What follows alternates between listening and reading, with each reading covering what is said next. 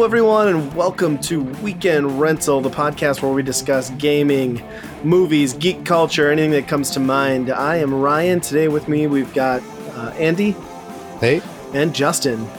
Hey, everyone. All right, this is episode 13, first episode of 2018. Uh, we're looking to push the show along, try some new things, a slightly tweaked format.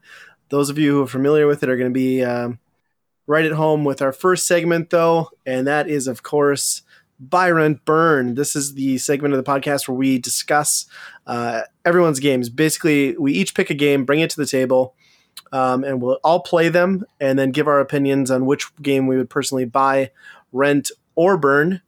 Um, this week, we're going with Game Boy titles, um, and Andy has gone with Kwirk for the Game Boy, uh, which according to the back of the box, the description is everybody's run into quirks, like w- when your shoelaces got tied together or socks never matched, and behind it all was the original Kwirk himself. I, I didn't know he did that. That's amazing. But now Kwirk, the chilled tomato, is in a bit of a stew. Somebody has set up a trap for his main squeeze, Tammy. and Kwirk's the only trucking tomato with a chance to rescue her from this puzzling predicament. Wow, I can't wait. and Justin has gone with David Crane's The Rescue of Princess Blobette. Uh, description on this one Blob is back. That's right. The jelly bean loving Blob and his faithful Earth Boy companion. Are there are there boys from anywhere else, by the way? are back in a brand new adventure. This time out, the duo's exploits take them to the royal castle of Blobolonia. I swear they were there last time too. Blob's home planet, as they attempt to free the lovely and imprisoned Princess Blobette from the clutches of the treacherous anti-agnostic alchemist. Uh, yeah, okay. I'm going to pretend that that's the right word that I just read. Um, Join our heroes as they encounter secret rooms, clever traps, and dangerous obstacles in the lab in the labyrinthine depths of the castle. But all is not lost. These two share a very special secret. With each flavor of jelly bean the boy feeds the blob, blob will magically transform into a different shape that can help this intrepid pair get past just about anything the alchemist can conjure up. And uh, it's got a game quote on the back of the box here rewarding and fun Game Players magazine. Boy, good thing I didn't use too many words. Uh, the sensational sequel to A Boy and His Blob, winner of 1990's Parents' Choice approval. If that's gonna sell, if that that's gonna sell some games, I'm sure that was a big help back in the day. and my pick is Sneaky Snakes description on this one Sneaky Snakes is the spine tingling tale of two rip roaring reptiles, Attila and I'm gonna I'm gonna just guess this is how they want you to pronounce it. Gang hiss. When Sonia Snake is nabbed by the nasty nibbler, it's more than they can swallow. So Attila and Gang hiss must slither about to snatch Sonia from the nest of the nasty nibbler. Did, I swear that's just a repeat of the first paragraph, pretty much. Uh, but but first, they must survive 16 serpentine levels, each swarming with enemies so slippery and sly, it'll make your skin shed. All right. Uh, to scale from one nibblicious landscape to the next. Adding that one to my vocabulary. to consume those ever tasty nibblies and head for the scale before time runs out. So don't so just don't sit there hissing. Get nibbling. Snake. That must be a This is the worst box. Okay.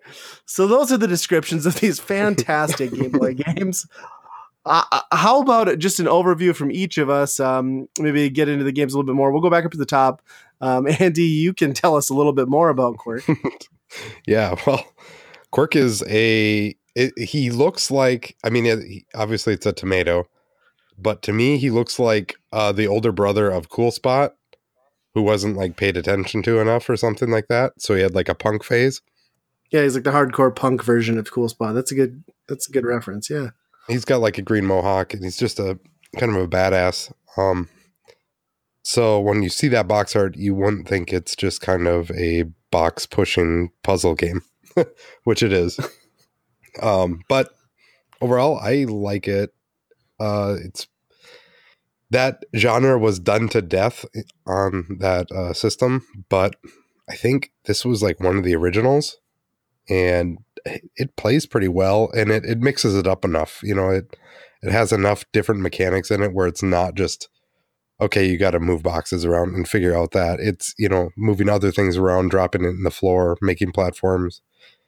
It uh, does a lot with a, a little, um, but that said, it it I didn't I didn't play it too long just because uh, it it just wears out its welcome a little bit. What about you guys?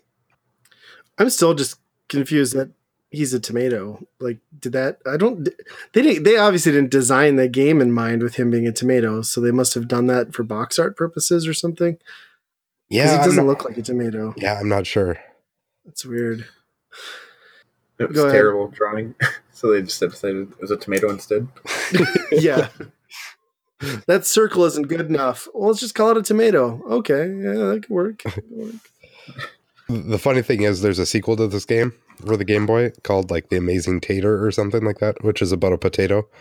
Same type of game style, and it's like super rare, right? yeah, it's like the most expensive Game Boy game. So they liked their veggies at listed. Yep. Which it's probably something sh- to point out that it was an Atlus made game, but it was actually published by Acclaim here. So you go from a, like the highest brand name in gaming to uh, one of the lowest for the publisher.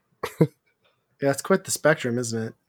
Yeah. Yeah, it's it's an interesting game. I, I kind of like you. I I didn't get too far into it. I mean, the one thing that I kept thinking though as I was playing it is those the scale of everything is so small. Um, obviously, you know, on a Game Boy back with those screens back in the day, you know, if you think of the original Game Boy when this would have come out, like this would have been kind of a difficult game to really see like all the the pieces and components on some of these maps as you get further along and they get a little more busy as far as like blocks and traps and I don't know. Yeah, I could see that. It seemed like they could have scaled it up a little bit more. It's not like you would have necessarily had to see the full the full puzzle because it's sing- everything's a single screen puzzle.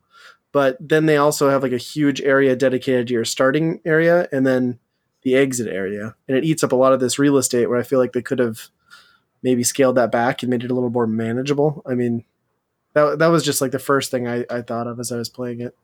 Yeah. I see what you're saying there, but the a couple of levels in there where you have to plan your later on move, like what you're going to do with the floor and whatnot. Yeah, you have to see it all. Yeah. So you have to see the whole screen, but Right. I don't know how they could have done that differently because I think even if they would have just like made the exit and entry points a little bit shrunken down, and then you could have still had everything on screen. I don't know. Maybe I'm crazy. Yeah, I could. I. I mean, I definitely see where you're going, especially for the Game Boy. Almost everything on there was blown up to like huge proportions. Where usually the the main uh, complaint on games is that you can't see enough. You know, so it's funny. It's the other way around. Yeah. Yeah, de- I mean, it definitely has some interesting mechanics. You don't usually see puzzle games like this. Uh, I guess the, the closest thing I was thinking of is like, is that Boxy Boy on Sega Genesis or and maybe TurboGrafx? It's kind of similar, but this is a little more involved in that you're not only shifting boxes around in some levels, you're like flipping switches or, yeah, as you pointed out, filling in platforms. So it's it's kind of cool. It's like a more elaborate take on on that type of game, and it allows for more interesting combinations of of puzzles. I think. Yep.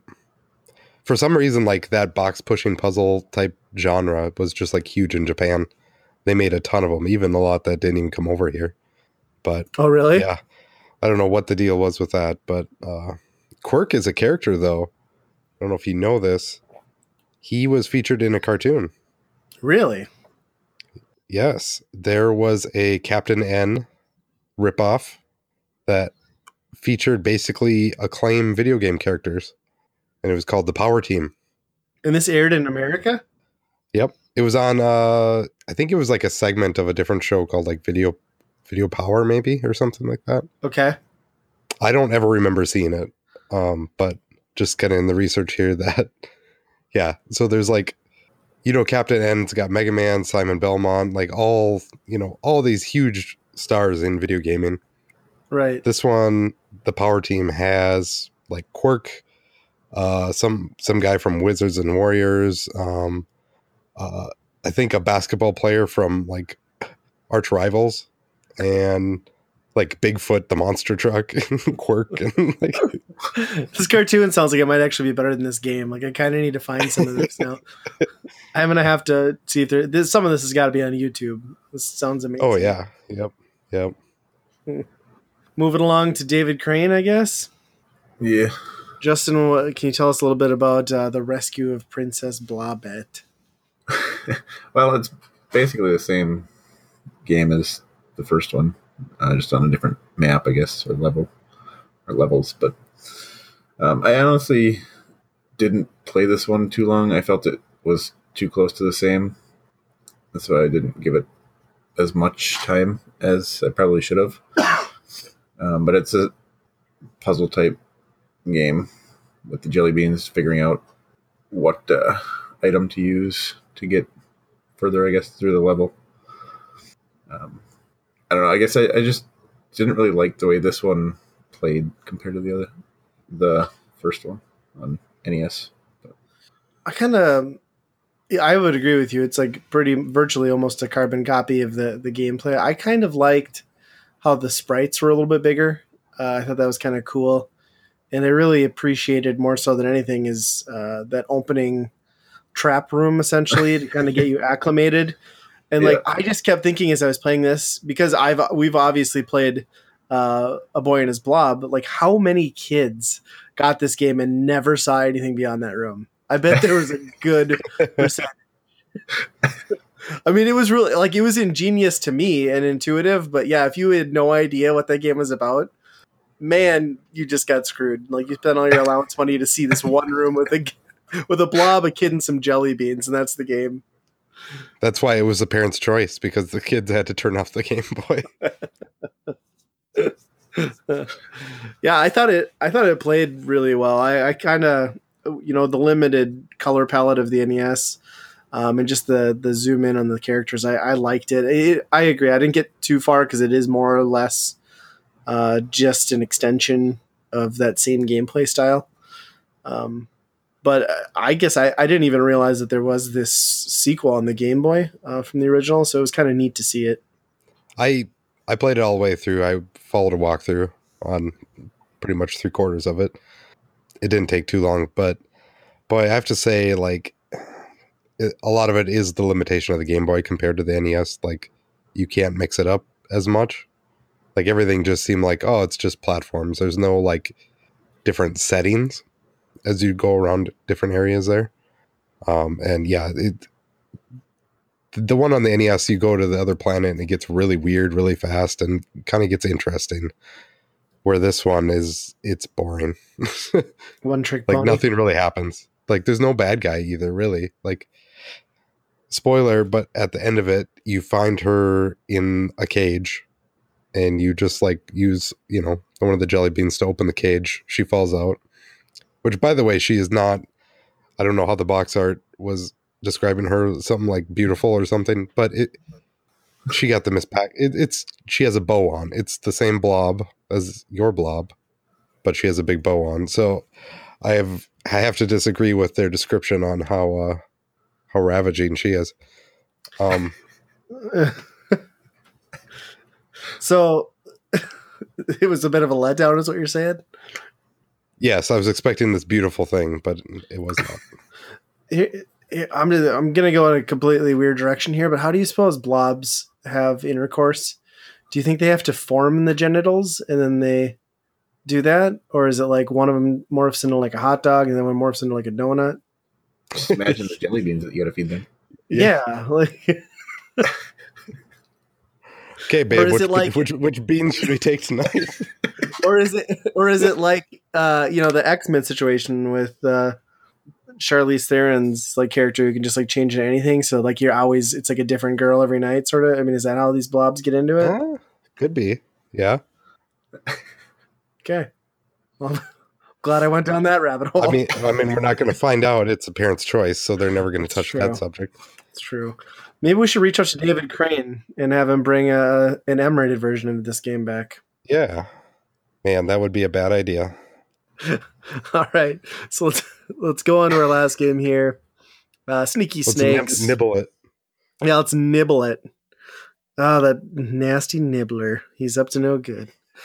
um, so Sneaky Snakes, if for those of you who are familiar on the NES, there's a game called Snake Rattle and Roll, which is made by Rare. Uh, this is also a Rare game, and it's basically that game, but on the NES, it's like a pseudo 3D isometric platformer. Uh, the objective is to just eat stuff up on the level, not take damage. If you take and your basically your snake grows as you eat items, um, and then if you take damage, your snake shrinks, and you have to reach a certain weight to open the door at the end of the level based on a scale. Uh, this is a carbon copy of that gameplay, but because it's on the Game Boy, it's just two dimensional. Uh, so you've got this side scrolling platformer uh, with the same objective. Um, some really, probably some of the slipperiest, no pun intended, um, controls of any platformer I think I've ever played. Uh, it's near impossible to keep these guys from sliding off of everything in certain levels. And um, I, I honestly think, while I, I wouldn't go so far to say as this is a, a great game, I think this is a better interpretation of the game um, than the actual Snake Rattle and Roll on the NES. Um, it's a little bit more playable because it's just a flat 2D, but it's a I don't know. It's just a weird game. I love the soundtrack, by the way. Every, every track in there is just awesome. It's like weird rockabilly, like arcade sounding music. what Yeah, did you I- guys I have to- think? I have to agree. This is way better than the uh, Snake Rattle and Roll. Just uh, just the fact that it's kind of like a solid 2D thing. Um, I liked uh, a lot of the personality to it too. Like when you go in the water and you kind of like bubble up and you just start bloating up. Like that's it's kind of funny. Um, just something you don't see. That I don't know. Overall, it it it the graphics on it were very good, especially for like ninety one. I thought it was early 91. I thought that's it looked pretty good to me. Um, but yeah, it's a game about nibbling balls. So Yeah, but those ball those balls don't want to be nibbled. They'll hop every which way to get away from you. You got to work to nibble them balls. I also want to point out that, like, uh, you know, in most games when you run out of time, the game just ends. In this game, when you run out of time, a giant flying axe comes to like cut you in half. Uh, it just like spawns out of nowhere, and if you're quick enough, you can actually avoid the thing and make it to the end of the level. Uh, but it's kind of unexpected, and it ma- turns like I don't know. It immediately just makes me into like panic mode. I'm sweating and trying to get away from this damn axe. It's it's weird. there were like some things that were like it seemed like they were supposed to hurt you but didn't. Like I thought there was like some spikes that I landed on and you could just go on them. Didn't do anything. Oh really? Maybe I was wrong. Yeah. Well, if you get the diamond, then you can. If you pick up the diamond, Okay. you're invincible, but it doesn't really clearly indicate that because it doesn't flash or. I mean, it slowly flickers. But it's weird. Maybe that's what it was. Yeah, well, there's a level where the spikes are, and it does hurt you because I jumped on them. Was Yeah. hurt by them, so. I know I Um, died. I'd I'd never played either one of these games. Like, uh, what was the other one you called? Uh, it's Snake Rattle and Roll is the E NES. Yeah, I'd never played that. So when I got into this game, I had no idea what I was doing. uh, I, you know, went through, and then you get into that warp section, and the first one I picked, I ended up warping back. I was like, really? So then I went to the end, and then I couldn't get through. I was like, well, it looks like a scale. Now what? Go back through, and finally I figured out eating stuff you got you grew, but it's an interesting game. Yeah, I like that opening stage too because it immediately just kind of screws with you. You you just come up to like a cliff over spikes and you have to do this like huge leap of faith, not knowing what's going to happen. It's an interesting opening to a game. Yeah. okay, so uh, we've heard the fantastic description on all of these wonderful titles. um, and we've gotten everyone's kind of thoughts on on each after we've played them. Why don't we go through? We'll do our our picks. We can start back up off at the top. Andy, if you want to give us your breakdown. Yeah, I'm gonna nibble on those balls and give me uh, sneaky snakes for my buy. I'm taking that clip out of context and using it for everything going forward. like you said, the the the gameplay gets a little it's a little uh, loose, but um, and floaty or something. but the but the graphics I like quite a bit, and the the gameplay like taking like what I knew was Snake Rattle Roll, and then like you said, turning it in two D. It it just kind of simplified it to the point where it was like, okay, this works better. This is what it should have been on the NES. I wish they would have made that game on the NES because it would have been, mm-hmm. you know, a lot more colorful, probably a lot better than this one too. But uh, that would that one's going to be my buy. Um, my rent is going to be Kwirk, just because. Uh, I mean, look at him. I mean, look at that, a tomato with a mohawk, like that. That yeah. that can't be a burn. If you, you didn't at least rent him, he might cut you. You don't know. You right. Don't chance. Right. and you're like, you don't know if he's a fruit or a vegetable. He, it, it's tough to say like what what he is. So you don't. He he's just a little unexpected that way. Um, but the game itself is fine it, for two, 2018. Now it's a it's a little played out, but overall, it's not a bad puzzle game, uh, especially for that early on. And then my burn is going to be uh, David Crane's The Rescue of Princess Blobette. And I'm kind of disappointed because I I found the NES one interesting, and this one uh, just didn't take the Game Boy. I mean, they knew the limitations of the Game Boy, and instead of like working around it like uh, Sneaky Snakes does, it they just tried to do the same thing, and it it's just like a gimped version of it. So, yeah, not gonna. I'll burn that one. Nice, nice. How about you, Justin? Yeah, I'm kind of on the same line here. I guess my buy is going to be Sneaky Snakes. Um, I really enjoyed that game um, for what it is. Uh, like I said, I've never played it or Snake Rattle and Roll, um, but once I figured out, I guess the object of it and everything, I really enjoyed it. Um, and I, I guess my rent is going to be Kwirk. Um, those type of games, I don't know, just kind of seem to interest me sometimes, just for random pick up and play, off and on. Um, and my burn is going to be the rescue of Princess Blobette, mainly just because I felt like it was the same thing as before in the first one, just not nearly as fun or well done, I guess. I don't know. It just didn't feel like the game had everything it should have. But right. that's probably because it's on the Game Boy. So makes sense. Um, yeah, I kind of I, liked all of these games um, in their own right, and it's kind of a weird one because I don't think anything here really stands out. So I kind of when I was thinking about these games because I wasn't sure which way to go. I kind of looked at it and I'm like, and I had to put it in the perspective of the Game Boy in its time and like what type of games I'd want to be playing on it.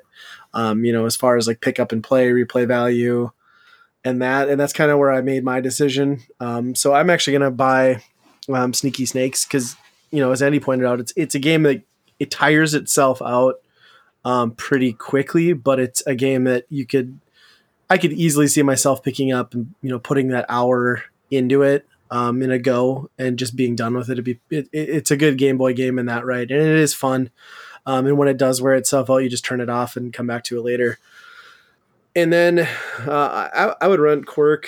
Um, I think just because that type of game, once you understand how the puzzles are working, I mean, really, how how often are you going to go back to that game? I mean, you're going to pick it up every once in a while and play through to see how far you can get. But to me, it, it kind of fits that rental mold. I wouldn't want to turn it on because it's the Game Boy, not have a battery backup, and then just have to start from the beginning every freaking time.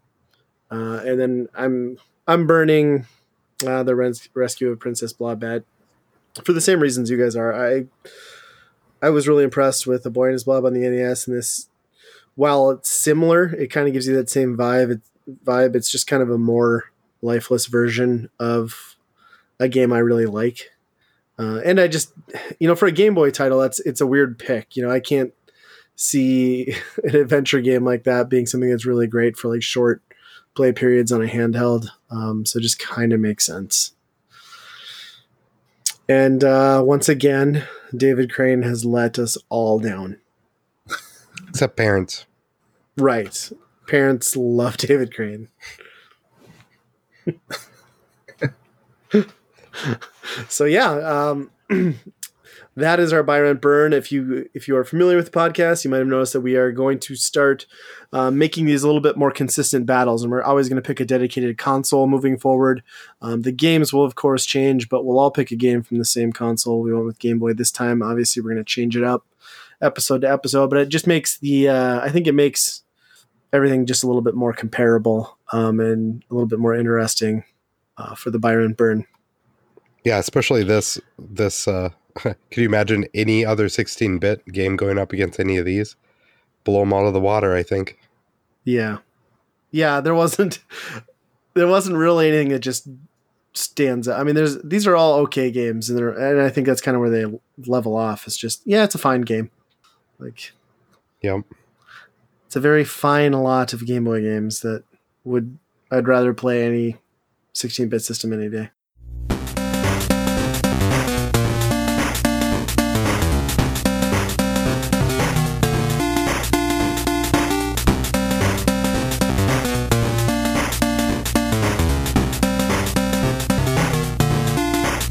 All right, so Buy Rent Burn out of the way. What have what have you fellas been up to lately?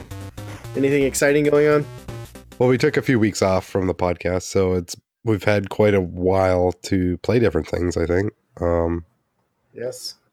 I ended up somehow, I don't know how this happened, but there's a PlayStation VR in my house now.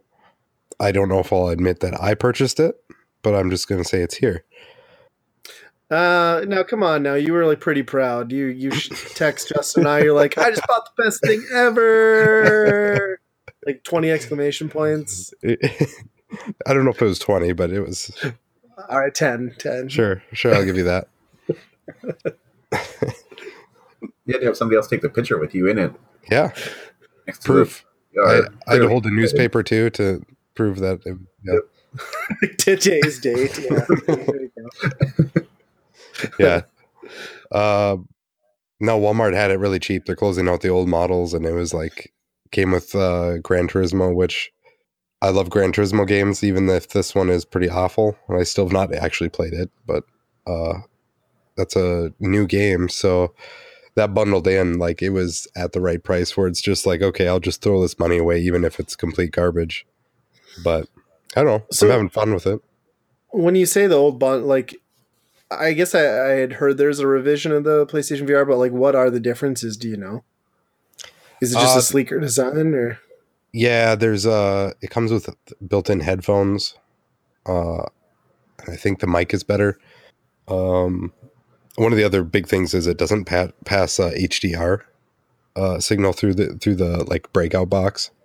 So like if you have a fancy new TV with, you know, HDR like right out of the gate this thing is not going to work with that or at least not pass Okay. that that signal to it. Um but I I'm not too worried about that side of it at least for now. And I suppose that would pose a problem for people like streamers and stuff who want to like pass through their potentially like into your recording devices too. I mean, is that another issue or not? Would that it could be affect? yeah yeah i'm not even i'm not even sure the wiring nightmare that you'd have to do to stream a vr game like that Yeah, i'm not sure Well, now that you mention that, I think we've had that discussion on the podcast in the past where we, we figure it's only inevitable before uh, somebody strangulates themselves to death with VR. But I don't know. Did you guys hear the news? I, I can't remember which headset it was, but there's like a recorded death in like the UK of a guy using, I think, I, I want to say PlayStation VR. Might have been the Vive. Um, Apparently, Really? he was yeah playing it, tripped, and fell through his glass coffee table wow and uh, yeah, dead. So Andy, just keep it safe. sure yeah You don't have any coffee tables, do you? no Not glass ones anyway. Um, Okay, good. I'm worried about you. I'll have to wear like a, uh, some like a helmet. Helmet? Yeah. Um, hmm. There's a lot of safety precautions I haven't. I'll have to wear safety glasses on the inside of the VR Hmm. helmet. Yeah, I mean, be smart about it, right? Safety first. Elbow pads. Elbow pads. Yep. Look like I'm about to head out to the rollerblade rink and then instead of go right into VR. Speaking of that, I loved that your wife like secretly recorded you playing that thing, sent the video to my wife so that I could see it. Oh yeah, that was great. it was it was fantastic. Because the bottom line is, no matter how cool VR is, everyone looks like a dumbass playing it. Oh yeah. yeah, every time you, you you feel so cool when you're in there, but when you actually look at it, you're like look like you're like milking a cow upside down or something like that. yeah. no, it's it's pretty cool. So if you haven't um if you haven't played uh Gran Turismo, what have you been playing on it? Like anything notable or Yeah, I went kind of crazy. They had some pretty good sales. Um, there's a lot of stuff that's just kind of garbage. Um, and everything's like really short, but the standouts for me so far are uh, Job Simulator, which is really cool. Um, it uses like the move controller, so it's like pretty much if you see it, you can grab it and throw it around, and like that's that's the type of things that I like VR, just like screwing around in it. And Rez Infinite is probably my favorite game so far. Uh, I love Rez to begin with, but the VR mode that they have in there is like a free range, kind of like huge area, and wow, it's incredible. Just the the music going along with everything. Yeah, I love that. I've played that. It, it, again, it's short. It's maybe like a half hour to play through that like new mode, and I probably played it six, seven times now. Um, I'll probably play it many more. but there's some pretty bad ones too. Like there's, I paid pretty good money for. There's a Final Fantasy fishing game. I saw you online playing that. Yeah. Yeah, so I was really excited about that. But holy cow, that like the resolution of that uh, headset, and they just like didn't do any work to like make it look good in there. So like they took the full res game and just like downsampled it. Oh, it's it looks like a really bad PS1 game. So obviously they're cashing in. They're like, we'll put Final Fantasy on it and anyone will buy it. Yeah, pretty much.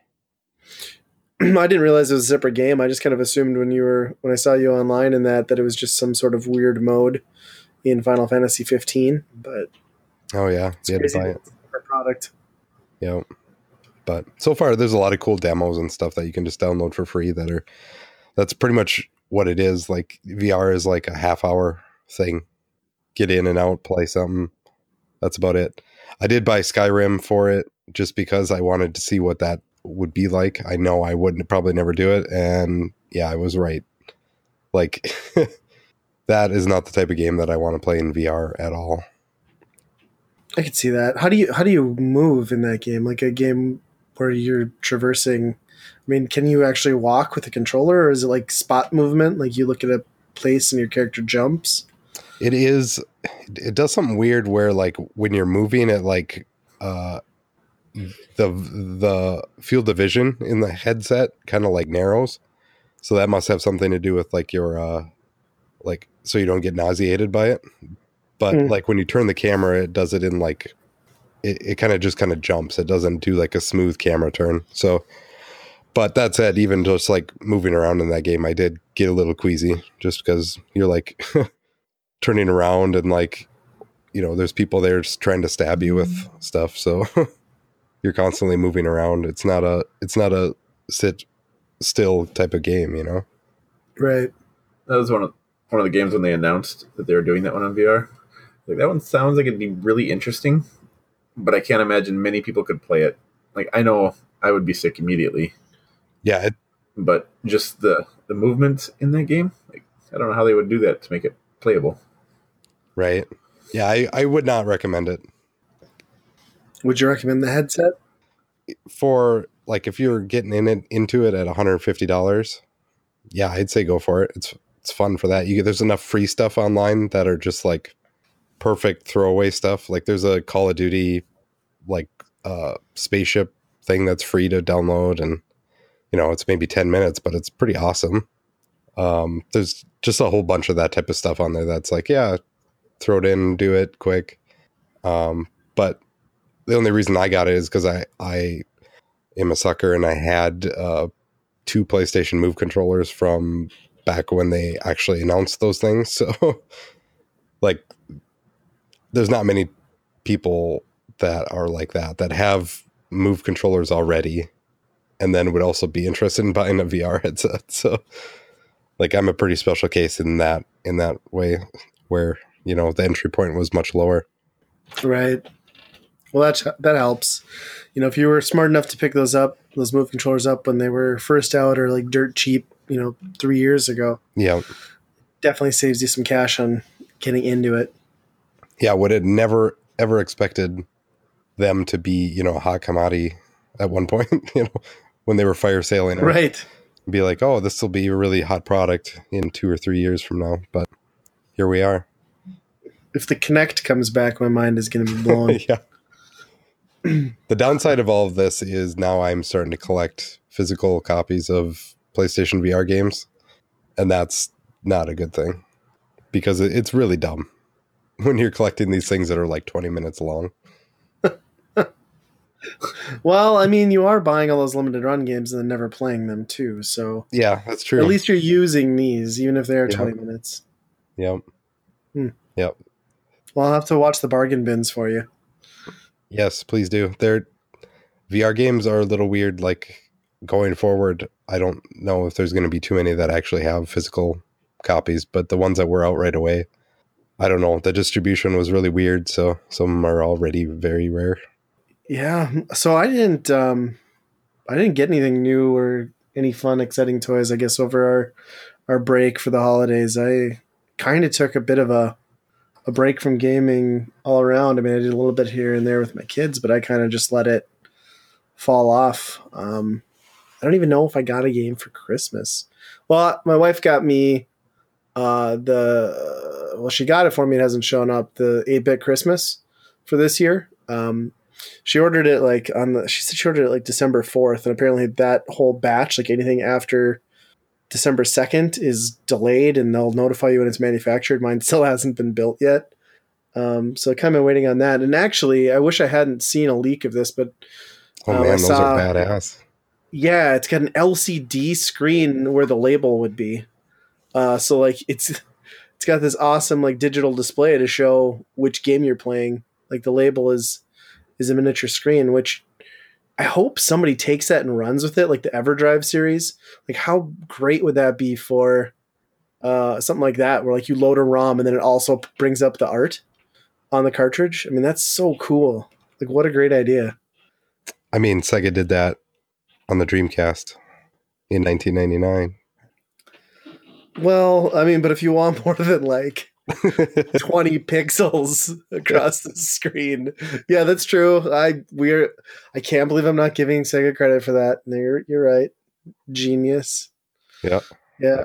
Yeah. So I've been waiting for that. And like this year's cart is um just a recap of the first 10 years, which I own the last few, but I didn't get in early enough. Uh, so I'm kind of excited and looking forward to that. But yeah, I didn't do a whole lot other than um uh, on, on my personal YouTube channel, I, I I like to do um, a Christmas video every year, something really stupid that I find hilarious. Um, and this year, my kids and I spent a couple days over the Christmas break uh, putting that together. We we came up with um, our little Christmas story and put a Super Mario Odyssey twist in there. So that was kind of fun. That was my excitement uh, over the hiatus, I guess. yeah, that was that was a great video. It's entertaining. Your kids are destined for stardom, I think, too. Yeah. Or, you know, the other thing is, is like I pull these videos out in like 12 years when they're dating people and just like humiliate the hell out of them, which I think is is the more logical route. Um, Yeah. But I'm okay with that. At least I got, you know, the ammo's there. Uh, It'll serve its purpose. My, Yep. my son, especially from this year's, is just going to be traumatized. Uh, Uh, and then I guess you know the only other thing is like Andy, you and I and uh, Cartridge Fun, Nate, um, Cartridge Fun on YouTube and Twitter and all those places. We we just took a trip down to South Dakota um, to Sioux Falls. We hit up that last stop is the last stop CD shop was doing like fifty percent off all video games. So Yeah, that was that was a really good sale, and I'm surprised. Like, I mean, there was a decent amount of people, but it wasn't insane. No, and if you like really, if you were there and you like, I think, especially in the case of like you and I, um, like we'll buy games for any system if it's something interesting. Like they have so much inventory that even as picked over as stuff got later on, by the time we got to the second shop, there were still good deals to be had. And it was kind of, I was expecting it to be wiped um, after we got out of that first store, but no, it was, it was still good. Yeah, yep. Yeah, it was a fun trip.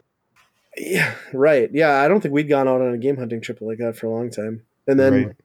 What I liked is um, on the way down, we're talking about different games and like I don't know, like I found myself, I got in this like weird tangent where I'm just like, I don't know, like 30 minutes. Like I just went down this weird rabbit hole where I'm just like complaining about the hobby and how impossible it is to collect games and it's not worth game hunting or anything anymore. And then I, and then I kind of look back and Nate's looking at me like I'm insane, and I'm like, yeah, like to put this into perspective.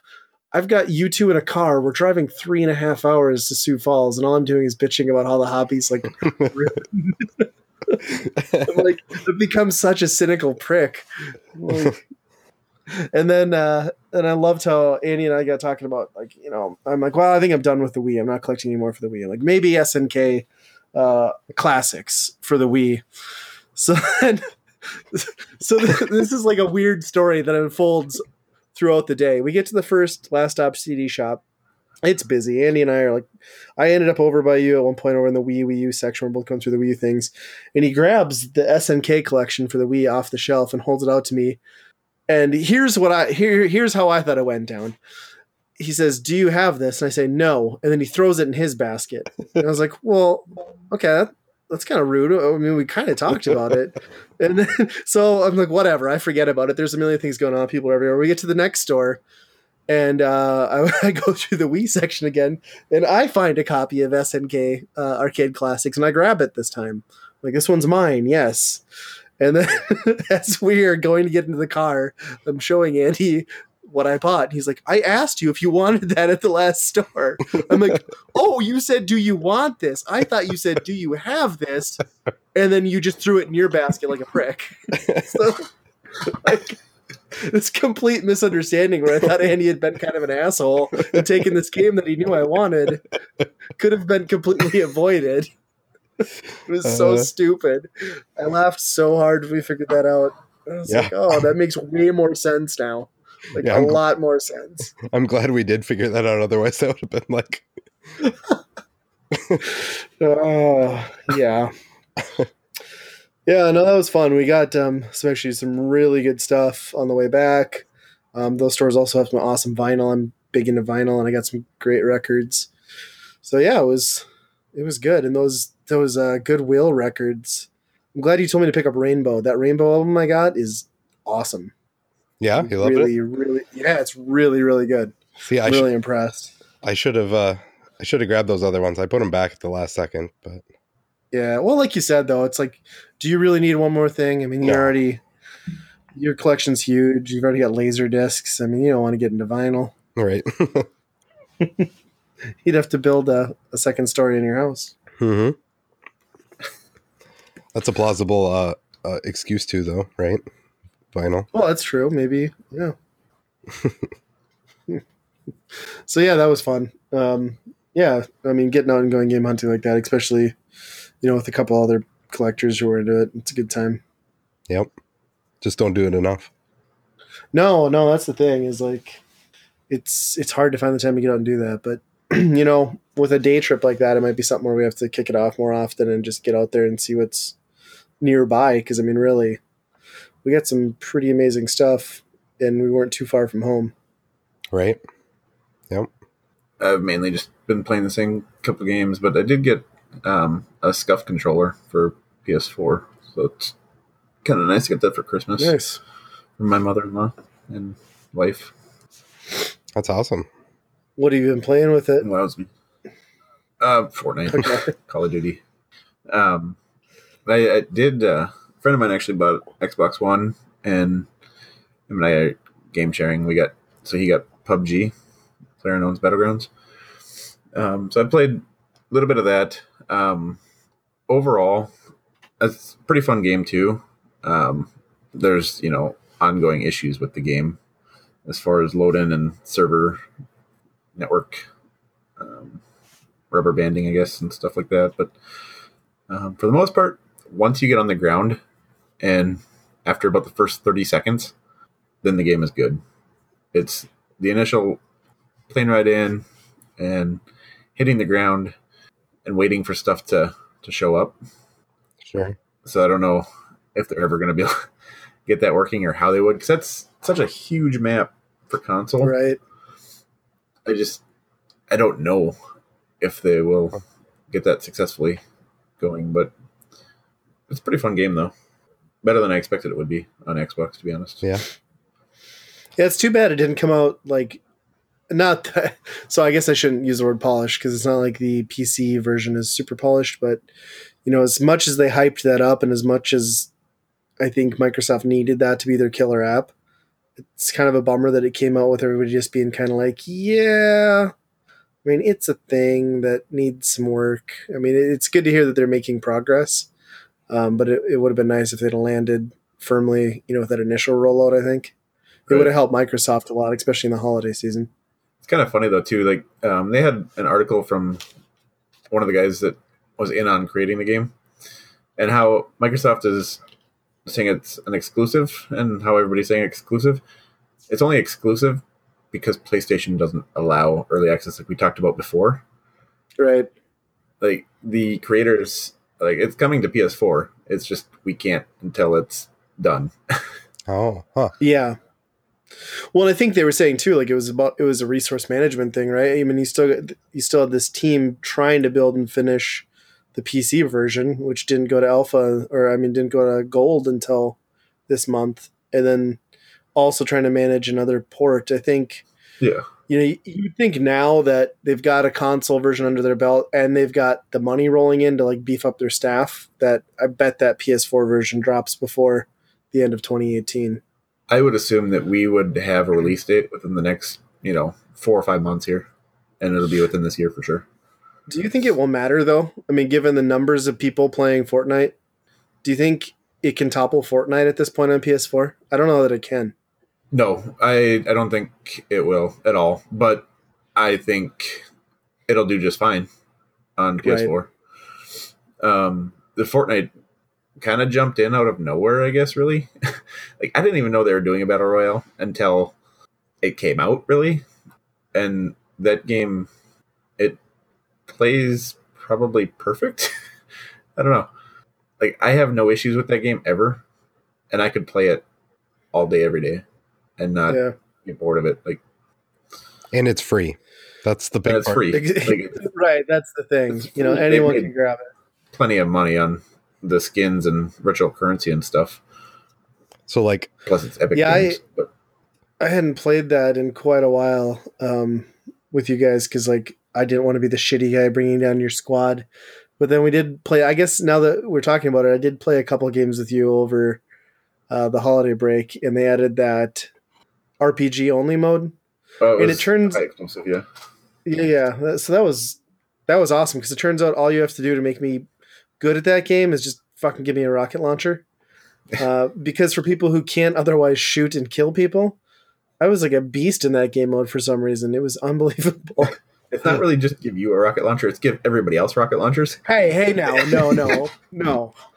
This is all on me.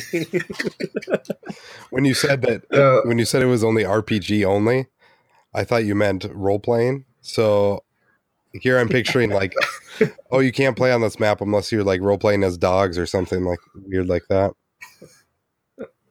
that would be an awesome weekend mode too. Actually,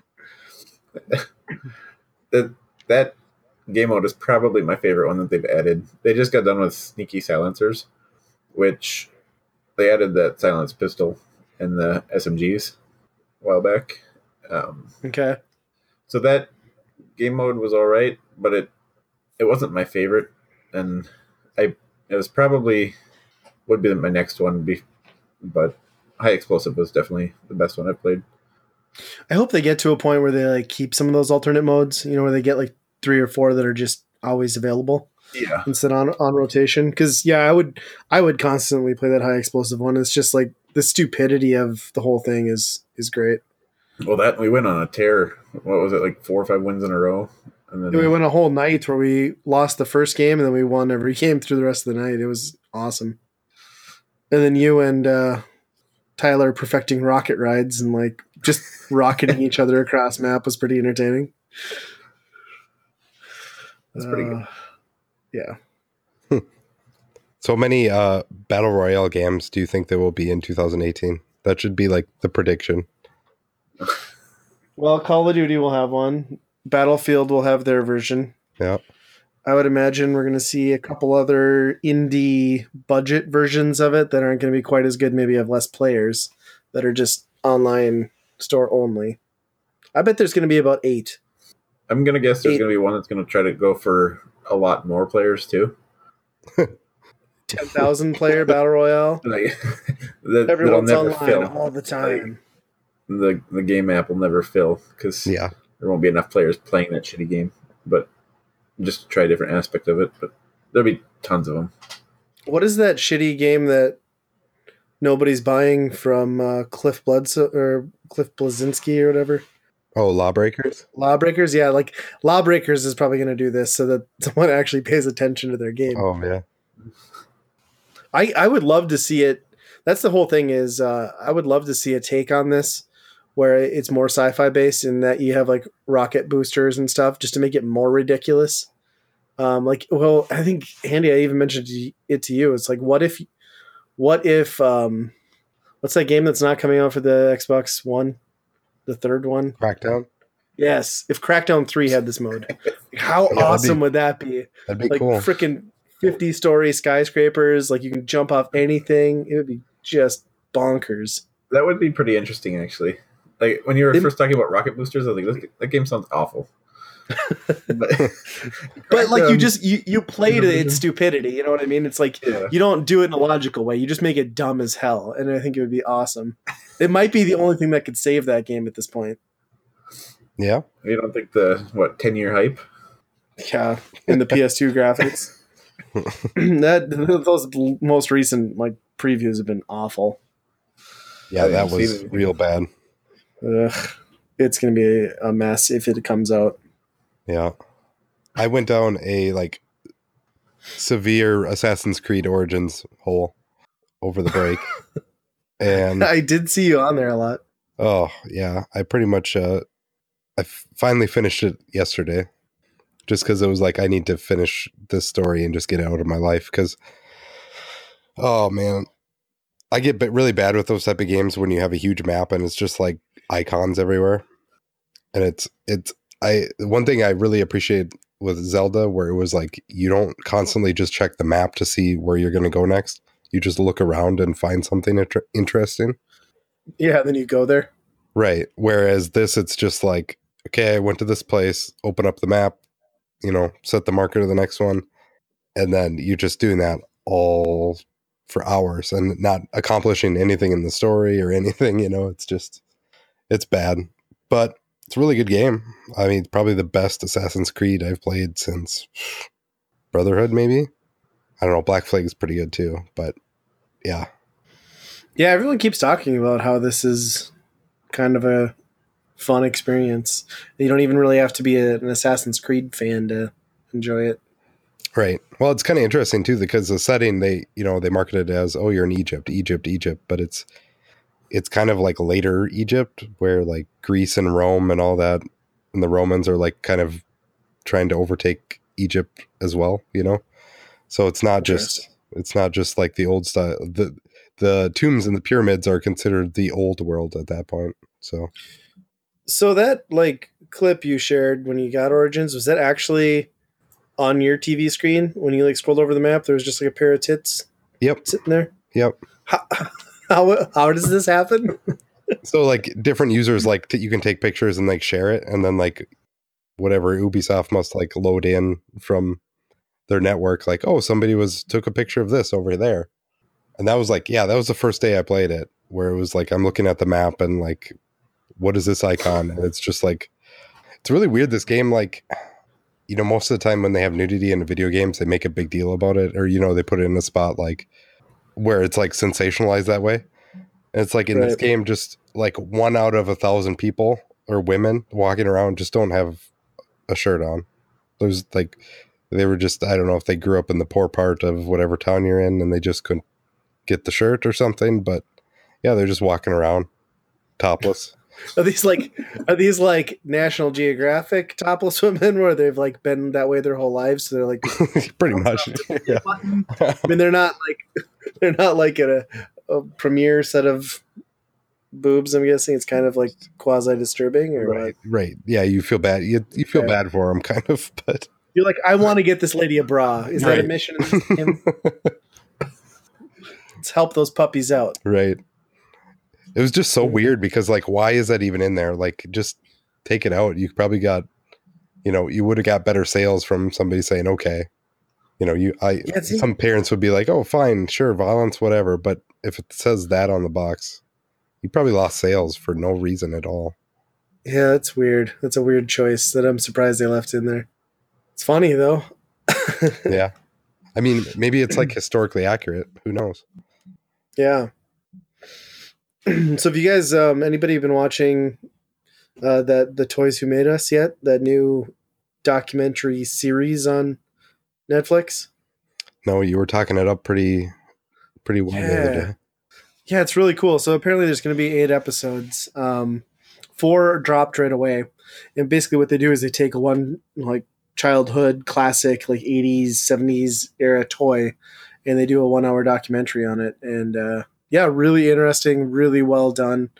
Um, they get back behind the scenes, like the people that worked in the factories, people that worked, you know, on the TV shows that might have been related to properties, um, just the original creators and the people in the toy company themselves. And it's it's really good, and it's not like a dry documentary. They're done very well, a lot of humor, um, just really good. So so right now they've got uh, Star Wars, uh, the original Star Wars line, and I guess it goes up into present. Uh, Barbie, He Man, and GI Joe, and uh, yeah, just really kind of fascinating. And it's a it's a cool nostalgia blast, you know, for us people growing up in like the 80s and 90s when you know everyone was getting GI Joe and He Man figures and stuff. It's it's really cool.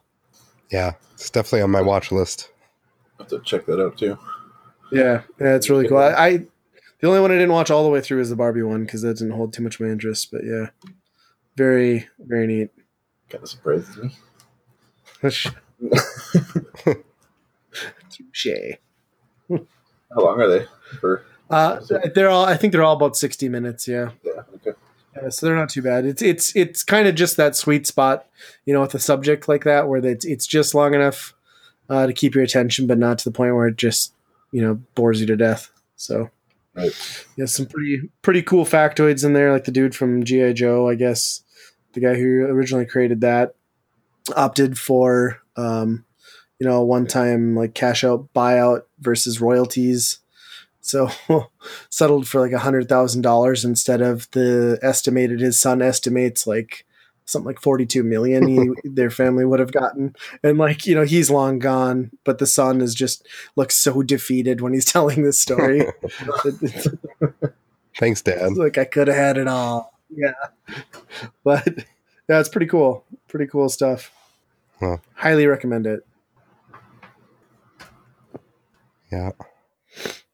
Um, somebody I just saw today too that Hyperkin, the makers of like the Retron and other uh, assorted retro accessories, are making a Game Boy clone, and I don't know. It's it's all aluminum, aluminum, so that part's cool, but at the same time, like their build quality uh, is not that great, and for a Game Boy, I feel like you have to be cheap for it to be even worth it, and they're still coming in at like a hundred bucks. So Oof. yeah, Yeah, with their build quality and aluminum, I just imagine it's like a tin can sort of scenario where I'm going to grab it and like crinkle it in half on accident.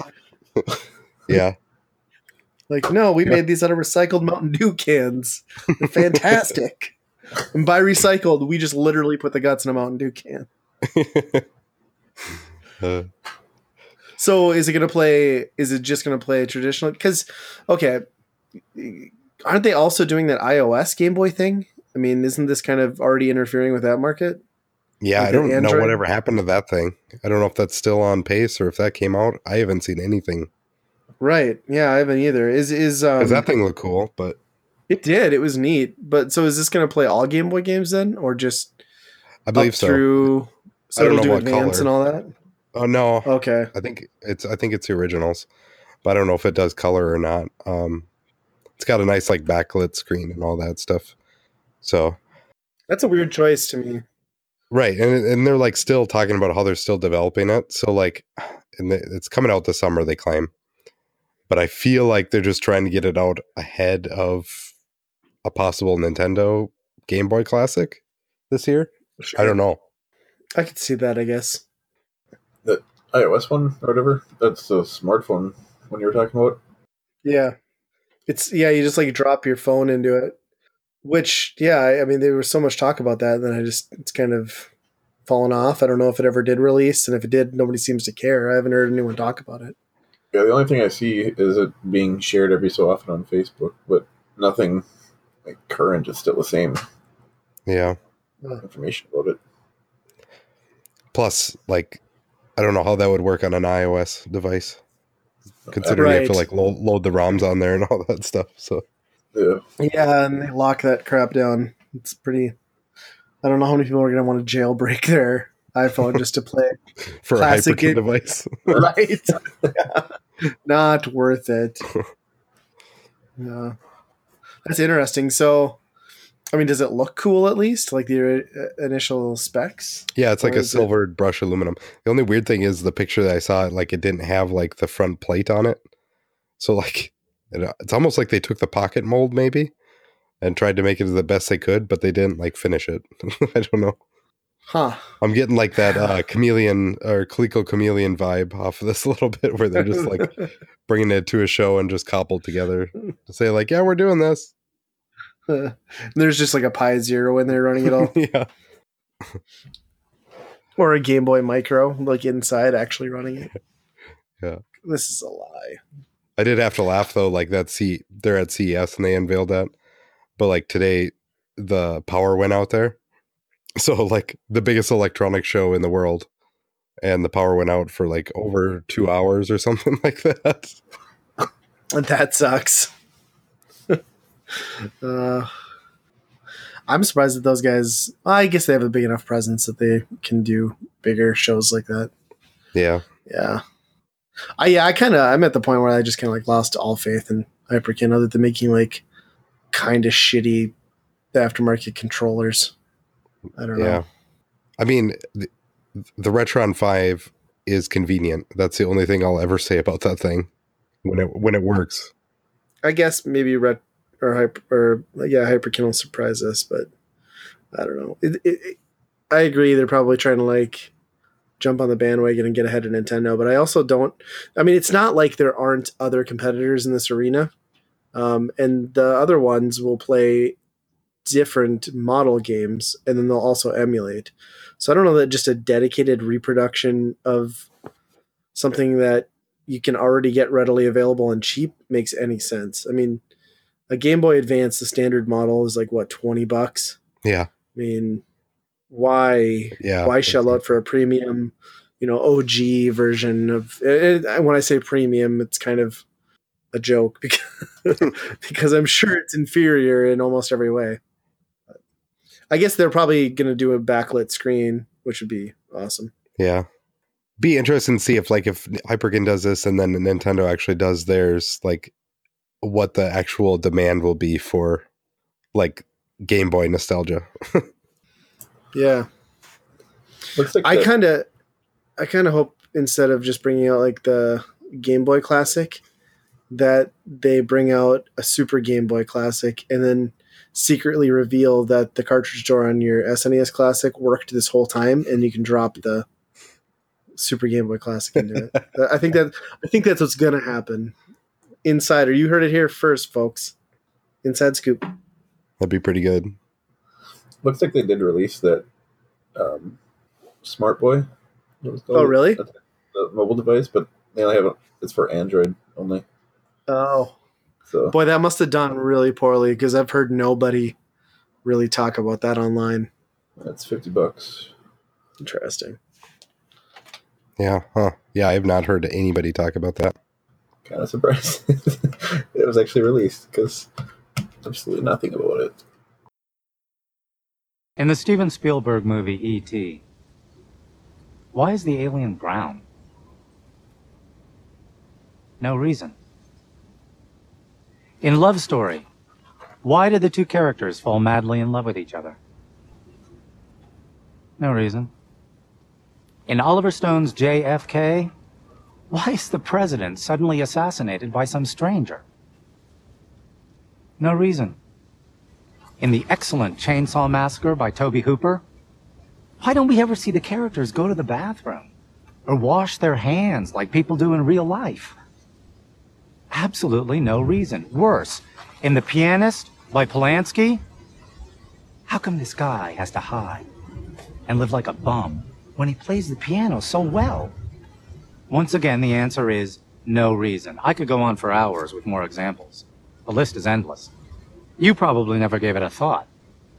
But all great films, without exception, contain an important element of no reason. And you know why?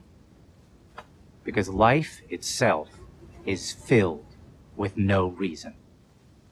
Why can't we see the air all around us? No reason. Why are we always thinking? No reason. Why do some people love sausages and other people hate sausages? No fucking reason. Come on, don't waste your time explaining that garbage. Let's go. Just a minute, let me finish.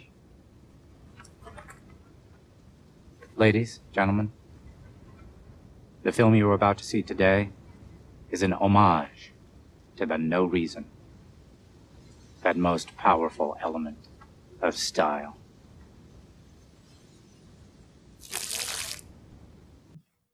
Okay, so we're gonna try something a little bit new with the podcast, see if it sticks. Um, we've always kind of been about games, uh, media, movies, um, cartoons, all of that, um, but it was mixed in sort of an uneven way. So we thought maybe we would add a new segment to the podcast uh, where it's similar-ish to Buy Rent Burn, um, but instead of a instead of it being a competition, we would basically just watch uh, individually a movie, maybe a TV show. We'll see where it goes and just kind of share our thoughts on that, um, and and see how it flows with the podcast and see how you guys like it. Um, if you think it's a good idea for the segment, you know, shoot us an email, hit us up on Twitter, let us know. Uh, but basically, uh, we have picked a movie that we all watched uh, for this episode, but we have not named this segment yet. And this this is something that I thought would be fun to do um, while we record, just so you guys get to hear the ridiculous process and see what we stick with. Um, do you guys have any brilliant ideas for what we name this movie portion of the podcast? David Crane's amazing movie time. I I kind of like that. like that's pretty awesome. I think that might be like the legit way to go. I, I like that a lot. I don't know. That's kind of like a throwaway. Who knows how long that that joke is gonna stick? There's only so many David Crane's games that we can perpetuate on this podcast. But let's just like abbreviate it and we'll just call it like DC AMT. And like nobody will get it. and then finally someone will ask from like, Oh, you didn't know? It's David Crane's amazing movie time. well, my idea that I've been just stewing, I, I've been I I've really been wanting to run this by you guys, but I was thinking we should call it the man Tene. Yeah? Yeah? Huh? Yeah? I like that. Yeah. I mean, it would work. kind of homoerotic fits the podcast I like it. i don't know if i do i just thought it was really stupid i actually kind of like your thing better david crane's amazing movie time I do prefer the David Crane's amazing movie time. To be honest, can we get a footlocker coupon thrown in with david crane's amazing movie time can we get him to just We could probably No. get a Footlocker franchise. announce it so we can add that to the podcast? with him announcing this this time. Yeah, I like it. We can't let him listen to any of the other podcasts first, though. Well, no, this is the first one we've done, right? Yeah, Right. We start on what twelve or thirteen, whatever we are. yeah. Up until this point, we're completely neutral about David Crane. So- one hundred percent. We certainly didn't torch his game this episode, or any other episode, or on a recap of our Buy Rent Burns from previous episodes. Nothing but positive David Crane references on this show, folks. I, I think we have to do it. Like it's so dumb. I like. I love it. All right. So on the inaugural episode of David Crane's amazing movie time on Weekend Rental Podcast, we all watched the fantastic 2011 Rubber. Um, and this was a Justin pick. I think we should rotate it so like we'll all do a pick, right? It'll be like a Justin pick, an Andy pick, a Ryan pick. So, but anyway, this is a Justin pick. Um, so a little bit of background and why this segment's kind of fun for Andy and I is that Justin watches no movies ever. He's largely missed the greatest pop culture movie icon films of our entire generation because he can't stay awake uh, through any movie. However, Rubber, he claims to have watched, I don't know, what, half a dozen times, and somehow this is your favorite movie? It's not my favorite movie, but it's one everybody needs to see, And and I've seen it eight times. how, what's, what's a little. and I do own it. Oh gosh, nice. So give us a little rundown. What is this movie about? I don't know. It does make you dumber, folks. This is a proven fact. So It's about Robert. Robert is a tire. he has a name. Yeah, It's Robert. it's Robert. I don't know. Okay, okay. I'm pretty sure it's Robert Goodyear, but that's beside the point. um, but yeah, so Robert's a tire, and he goes around. Well, he finds out that he can kill things, blow things up, and goes around killing people. With telekinesis. Yeah, with these people watching, or this person watching, ends up being. And I don't know why they're watching, but I don't know. It, it's just something everybody needs to watch at least once. I think so. I I like dumb stuff, and I hated this movie. But the opening five minutes of this movie is maybe one of the greatest things in cinema.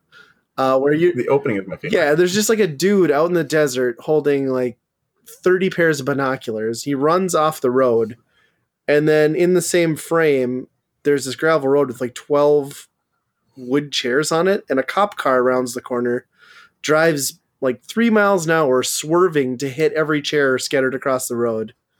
And then the cop parks in the middle of the road, gets out, and gives a monologue about how basically nothing in any cinema or film matters. Like, why is E.T. Brown? Doesn't matter. And it's just like, what the hell am I watching? I thought this was a movie about a tire who blew things up with its mind. Then you have this bizarre.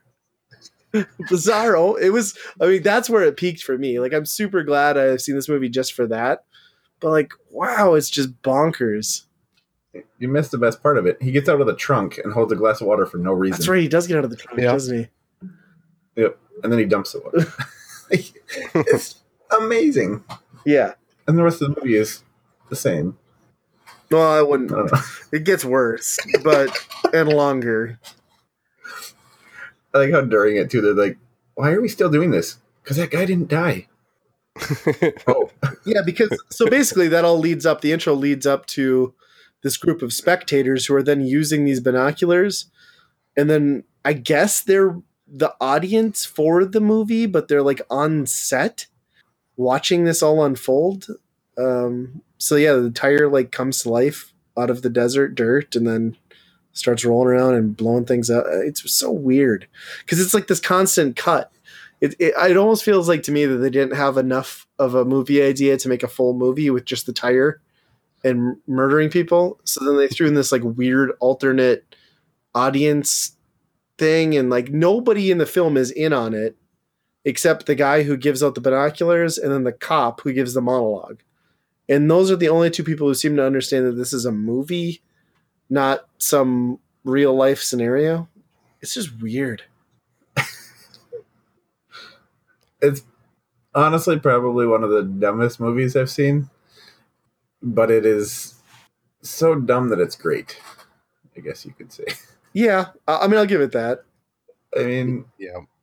I, I always said before I wouldn't pay money to watch it, but now that's a lie thanks to this podcast.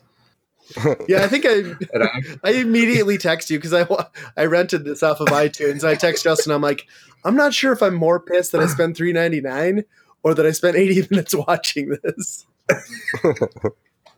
You could have bought it for seven dollars. Yeah, I probably should have. I tried to find it locally. I went to like every Best Buy, Walmart. I went to like the used video stores, and now I couldn't find a copy. I I have to agree with Justin. Like when when he first pitched this, like, oh, it's a tire that kills people.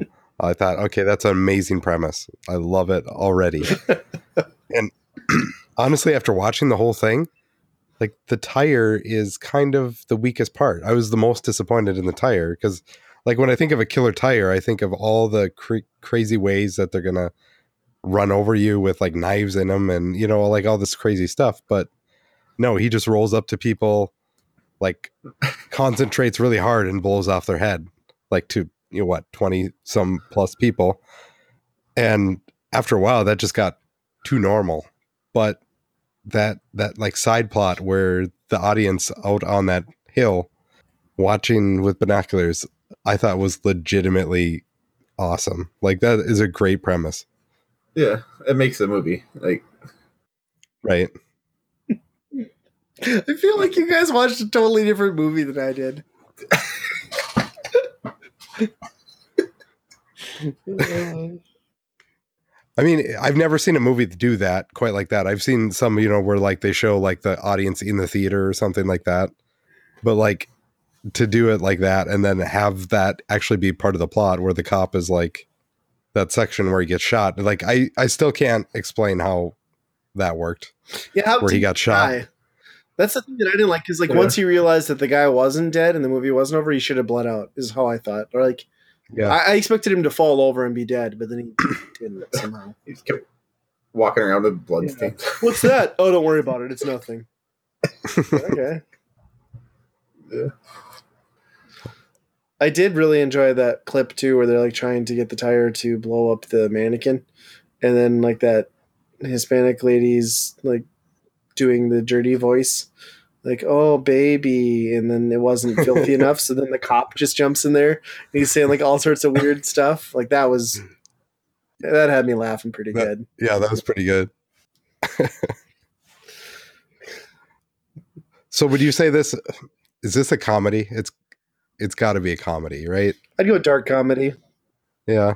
Yeah, I mean that that guy that had the binoculars and was like feeding the turkey, like uh he's just like a bad character though. Like like why you knew the the food was poisoned. Why did you eat it? Like I don't understand that. Yeah, that was really dumb. He killed himself. Yeah. He reminded me of uh, Kip from Napoleon Dynamite. Yeah. That's what I kept thinking he was. But yeah, we left out that crucial plot point where they murdered everyone in the audience, including a small boy, through food poisoning. For Except for one some person, reason. 'cause- Yeah, the old guy didn't. It was weird. yeah, he didn't eat it. Hmm. How about the I don't understand why the guy ate the food even though he knew it. Yeah. I guess that helps make it No It was- reason. confusing. It was the best no movie about a homicidal tire that I've ever seen. I, I can I can easily say that. I don't know that I need to watch it again. I, I am glad. I guess I experienced it. Yeah, that's typically how I pitch it too. Uh, it's a movie that everybody needs to see, not really more than once. And I used used to be able to say that I've only seen it seven times, but I've seen it eight now, so I'm getting up there. can't believe Justin, if you have a trouble staying awake, that you were able to watch this movie. There is some times in this movie that it, it goes so slow. Like when he's when the tire's out in the desert, just like fucking around with shit. Like that Yeah, it's like 20 minutes of just a tire going across the desert and there's like nothing happening. Well, that was kind of like falling over. one of the most interesting pieces to me, though, is like how they sort of explain how this tire, which I guess is more or less born on film, like learns about the world and discovers its powers. Like it rolls up and hits a rock, and it can't go around it. So it's like cool. I can't I can't screw with rocks. then it like comes up to like a plastic bottle, and it like tests that, and then it rolls over and crushes it.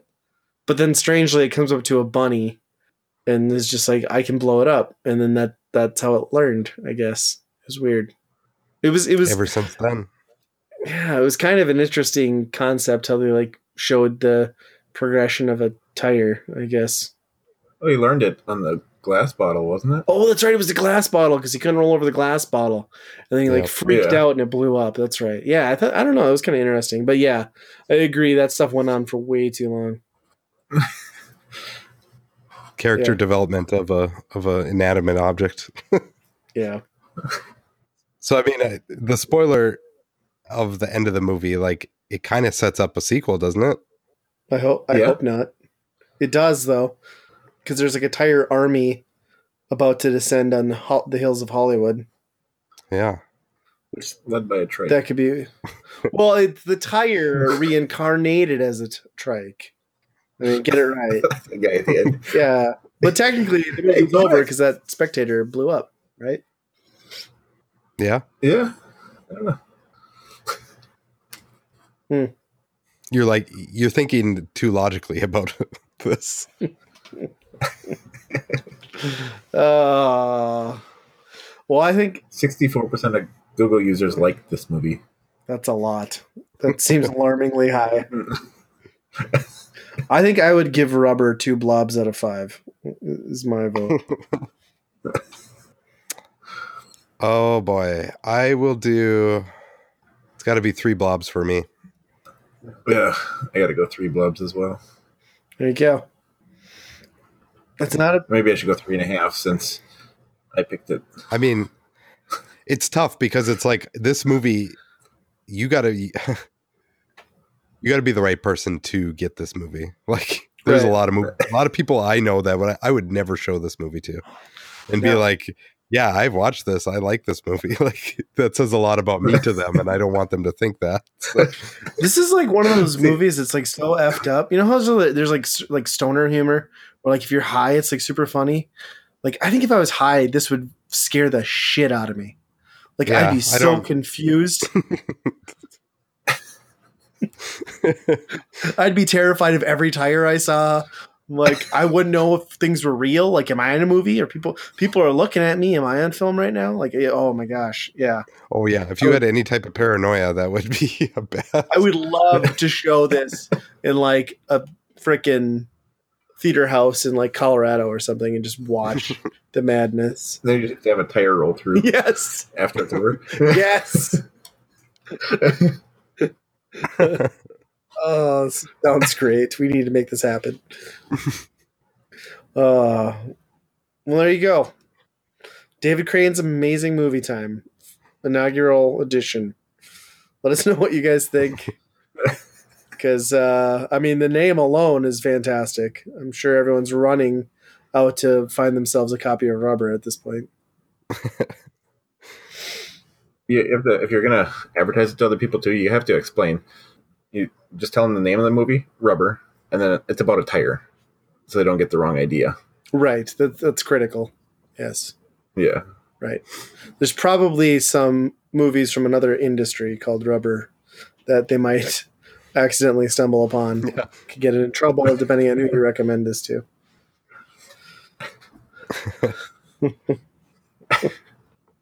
uh, all right. I am just glad Okay. I had you guys. Yeah. I mean, I'm glad after all these years of you just talking about this movie that I finally watched it. I'm happy I saw it.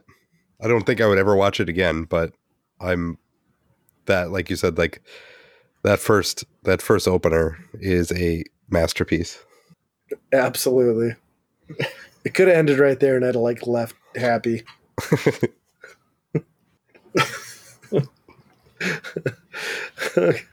well, I think um, I think that's gonna wrap episode thirteen. Uh, we hope you guys enjoyed like the slightly tweaked, uh, more casual format. Um, we're gonna try to keep streamlining the show, I guess, making it better. Um, we'll see where it goes in 2018. But onwards and upwards, I guess. Justin, do you uh, want to take us out? Sure. Uh, so we do have a website. Uh, you can check us out there at www.weekendpodcast.com. Uh, you can find us on Facebook. Uh, you can go ahead and like the page on there. Um, it's going to be Weekend Rental Podcast. Uh, you can communicate back and forth on either Facebook or Twitter, um, email as well. But Twitter is at Weekend Rental PC. Um, like we mentioned earlier, uh, we do have a YouTube channel. Or I guess we didn't really mention it, did we? Um, no, but we're mentioning it now. That counts. Yeah. So yeah, we do have a YouTube channel. Um, we kind of break up segments. I think that may change, but Yeah, we're gonna, we're we'll- gonna we'll experiment a little bit. I guess we'll see what uploads go up there. Um, you can let us know feedback um, either through Twitter, Facebook, email. Um, our email is weekendrentalpodcast at gmail.com. Uh, you can find us on iTunes and Google Play. And as always, be kind and rewind.